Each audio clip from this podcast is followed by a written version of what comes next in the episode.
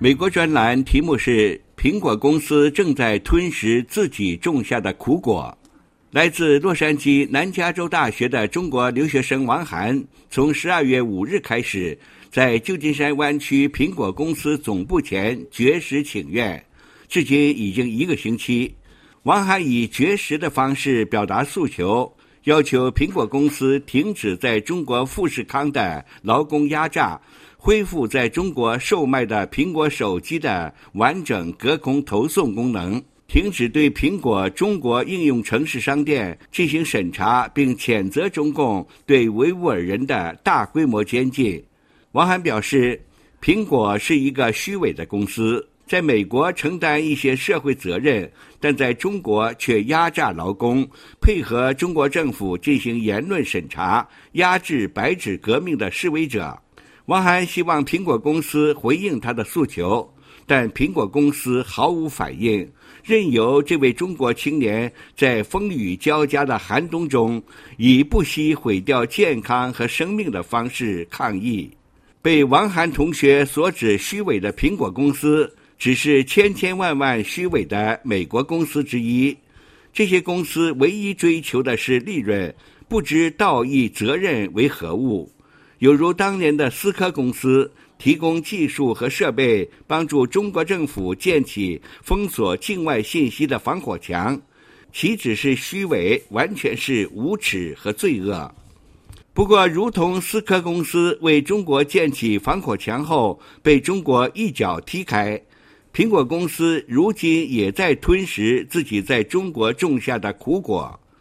《华尔街日报》报道说，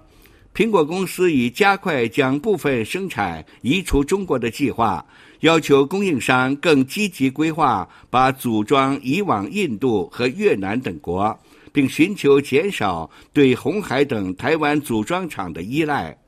报道指出。促使苹果公司近几周做出相关决定的原因，是被称为“ “iPhone 城”的红海郑州厂十一月底爆发工人大规模抗议，薪资不足及中国政府的新冠病毒防疫限令。